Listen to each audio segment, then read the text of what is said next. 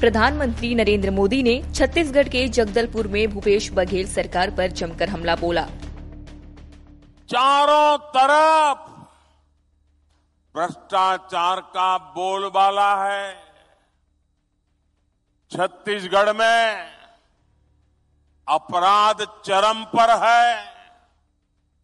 हत्याओं के मामले में छत्तीसगढ़ अग्रणी राज्यों में पहुँच चुका है। कभी कभी तो लगता है राजस्थान और छत्तीसगढ़ के बीच स्पर्धा चल रही है कि कहाँ सबसे ज़्यादा हत्याएँ होती है, कहाँ सबसे ज़्यादा लूट होती है।